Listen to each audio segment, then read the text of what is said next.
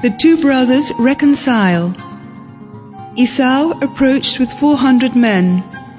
When Jacob saw him, he placed the servants with their children at the front, then Leah with her children, and then Rachel with Joseph. Jacob went to the front and bowed down to the ground seven times before approaching his brother.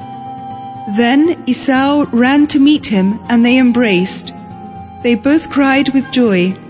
Esau was no longer angry with Jacob, and after all these years, Jacob was back in his homeland together with his family.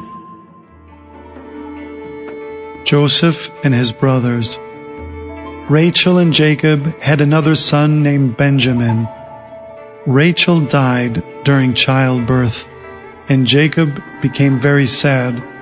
However, he had her two sons, Joseph and Benjamin, who he dearly loved because they reminded him of Rachel. Jacob had twelve sons in all, but he loved Joseph best. When Joseph was seventeen, Jacob gave him a beautiful coat of many colors. When his brothers saw that their father loved him the most, they became jealous and angry. One day Joseph had a dream, and he described it to his brothers. We were tying up sheaves of wheat in the fields. Suddenly, my sheaf stood up straight, and your sheaves surrounded it and bowed down to it.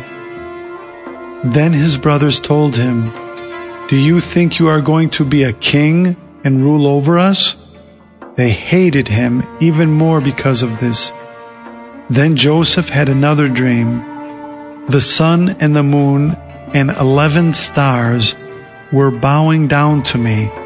He described this dream not only to his brothers, but also to his father. Jacob scolded him, saying, What is the meaning of this dream that you saw? Do you think that I, your mother, and your brothers will fall down on earth and bow to you? Joseph's brothers became even more jealous, and his father kept the dreams in mind. Joseph is sold by his brothers. One day, Joseph was in the house alone with his father and his brother Benjamin. All of his other brothers had gone to take care of their father's flock. Jacob said to Joseph, Go to your brothers and see if all is well and bring me back any news. When his brothers saw him coming from a distance, they said, Here comes the dreamer. Let's kill him and throw his body in a dry well. Then we will say that a wild beast devoured him, and then we will see what will become of his dreams.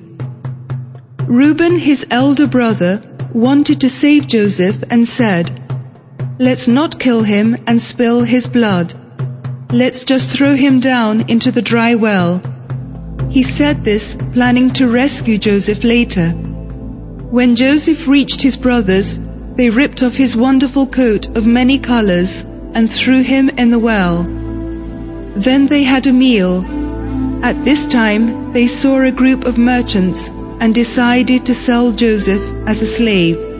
They took 20 silver coins from the merchants and handed over Joseph.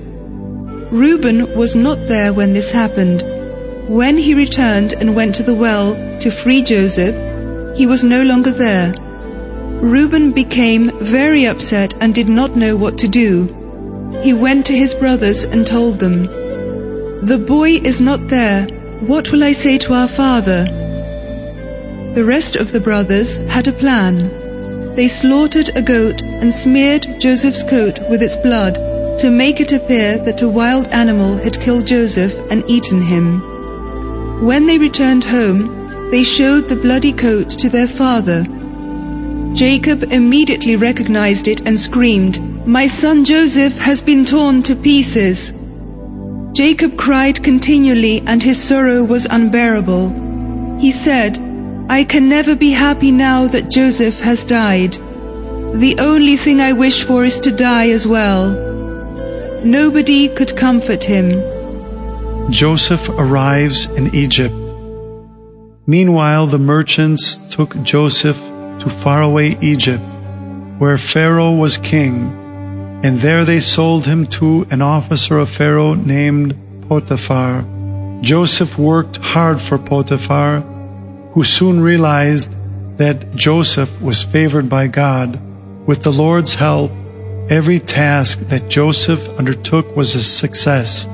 Because of this, Potiphar trusted him with everything he had. Joseph took care of everything very well. On account of Joseph, God had blessed Potiphar and his household. Because Joseph was very handsome, Potiphar's wife fell in love with him, but Joseph did not show her any interest. This made her furious. She cried out urgently, Come quick! Joseph is trying to harm me. She told her husband bad things about Joseph. They were all lies, but Potiphar trusted his wife and became angry with Joseph. So he gave the order to throw Joseph into prison. Even in prison, God helped Joseph. The guards soon understood that Joseph could be trusted, so he was put in charge of everything, and again everything Joseph did with a success.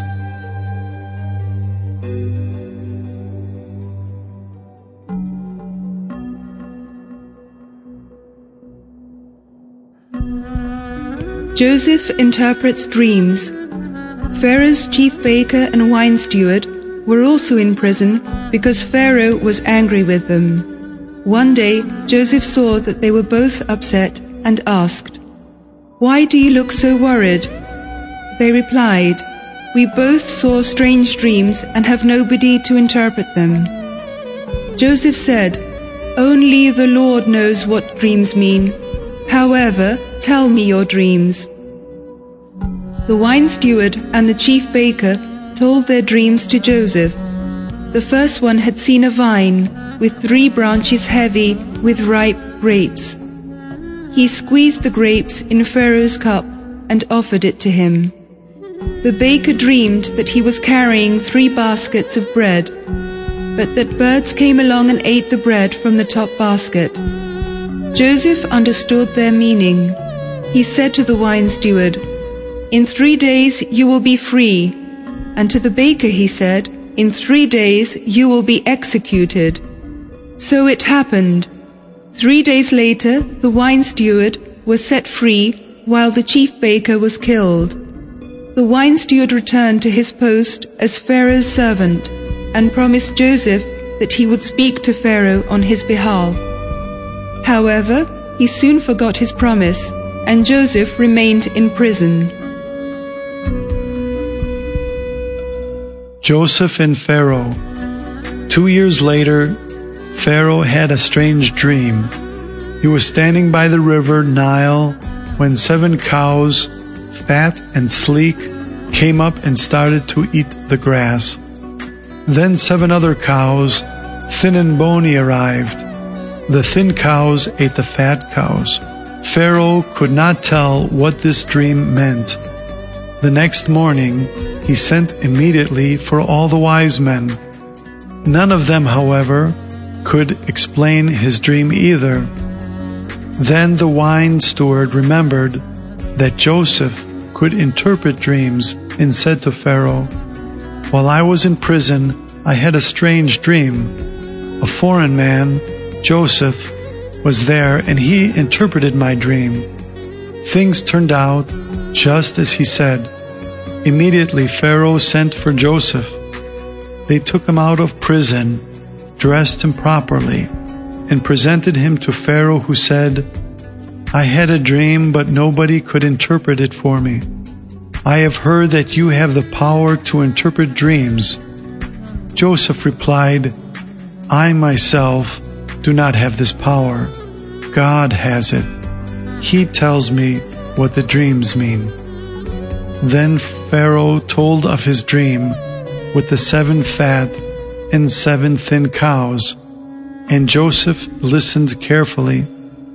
Then he said to Pharaoh, Your dream has been sent by God, and he has told me what it means. The seven fat cows are seven years of great abundance. Plenty of wheat will grow in Egypt, more than the people can eat. The seven thin cows are seven years of famine. For seven years there will be no wheat. People will have nothing to eat and will starve to death. So Pharaoh should find a wise man and appoint him as governor of all Egypt. He should plan to save as much wheat as possible during the years of abundance in large warehouses to keep it for the seven years of famine that will follow. Then it can be distributed to the people so that they will not die of hunger.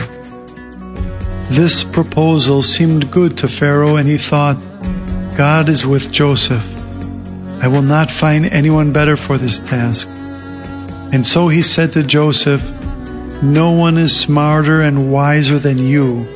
Your God shows you what you should do. You will manage this task. You will be my deputy. All the people of Egypt will obey your commands. The king removed a ring from his finger and put it on Joseph's finger.